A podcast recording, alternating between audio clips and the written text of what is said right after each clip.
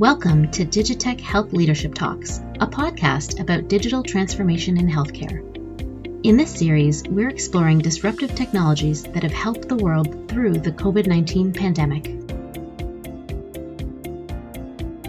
This podcast is brought to you by the International Hospital Federation. I'm Leandro Luis, and I'll be your host for this episode. Very glad and honored to have Miguel Toscano Rico, medical doctor for the Central Lisbon University Hospital Center from Portugal, responsible for the post-COVID care clinic project with us here. So, dear Miguel, Portugal is being considered a good reference in the management of COVID-19 with a strong vaccination campaign, which allowed us to get a, to a very good vaccination rate. Meanwhile, we don't know very much about the consequences of COVID 19 for those which had a, a, severe form of the disease and survived.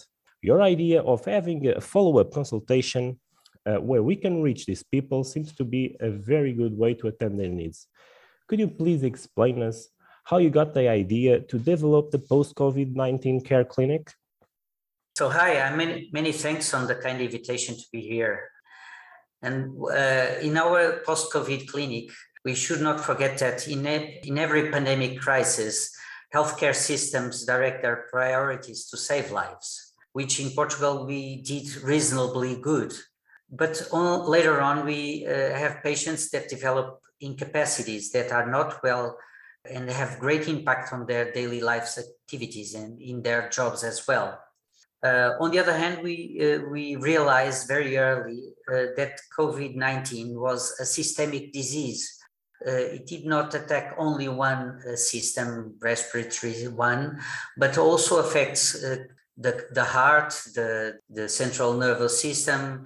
And we realized that we, our patients needed to both get good rehabilitation, one in one hand, and also have uh, open high uh, targeted to multi-systemic involvement the, um, in our post-COVID clinic, those were our ideas behind it. Uh, and the board of administration agreed to create this post-COVID clinic uh, with, with expertise both in rehabilitation and also in systemic involvement of the patients. This is something that we are trying to do here.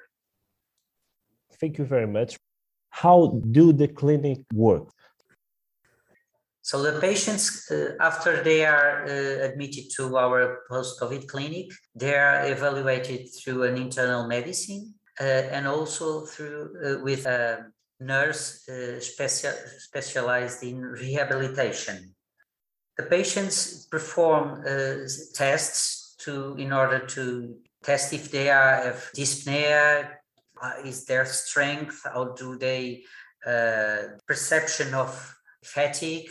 How do they perspective their life after COVID? And also to see if they have other incapacities. And after that, with this evaluation, we can detect what are the main problems of the patient and try to address them in every aspect. So most of them, many of them have respiratory sequela. Some of them have uh, heart problems or post thromboembolism problems or neurological problems or even psychiatric ones. And in this way, we can address every single problem that the patient has. And it's very interesting that the patient uh, realizes that we are looking at every aspect of their disease, of their the way they live, and therefore they can really understand that we are looking at them in a in a global way. And in this way they feel very uh, they end up to feel safe.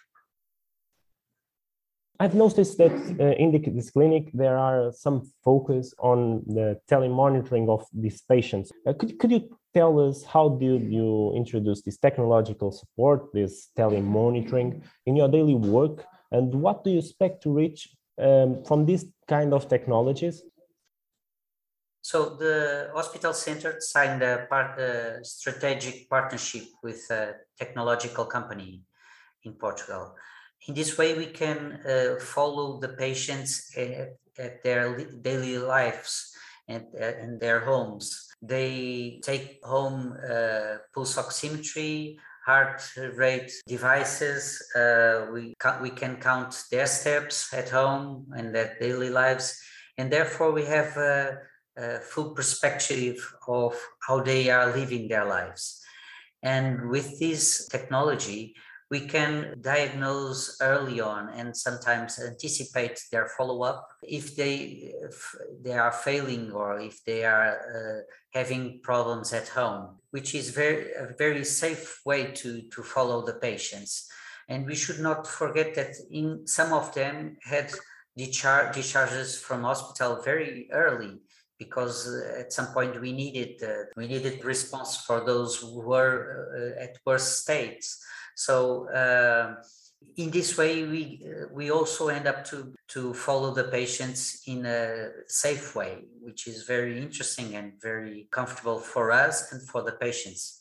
They are more more trustful. We not only have the follow up, but we also talk to them in a regularly daily life.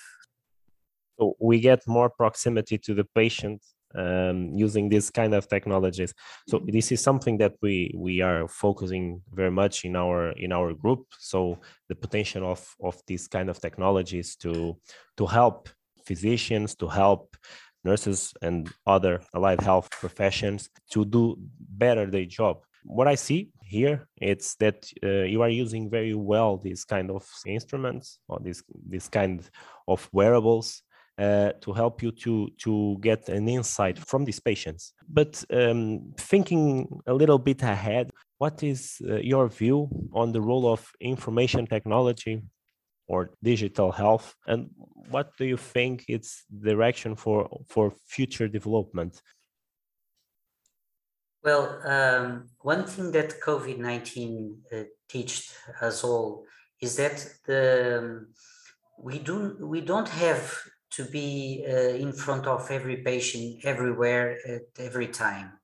Uh, some of them need that, are not, uh, are not. Uh, they will continue this, but some of them can be uh, followed at distance. a teleconsultation uh, end up to to come to our daily life practice, and also with this kind of devices that uh, Uh, help us monitoring how the patients are doing. Give us the, the possibility to, to increase the, the number of patients followed at the same time without putting their safety in, in stake. So telehealth came up to enter in our daily life practice. And I think not only for chronic conditions, but also to acute conditions. The more we know about disease and the more we know about the patients deal with the disease, the more predictable the disease will evolve, the better way we can uh, anticipate the worsening or the improvement of the, the patients and something this is really something that we end up to to learn with covid-19 I want to thank you, dear Miguel, for, for sharing this innovation and technological experience uh, in the Central Lisbon University Hospital Center. Our sincere thanks for all the work you have done in the fight against COVID 19 you can listen to the other series of podcasts in the International Hospital Federation website and follow us in the social network. This podcast was created by members of the Young Executive Leaders Program of the International Hospital Federation. Taylor Johansson, Canada. Leandro Luis, Portugal. Emil Ackerman, Finland. Dr. Sudha Pathak, United Arab Emirates. Dr. Christy Lamb, Hong Kong, and Kushal Kadakia, United States.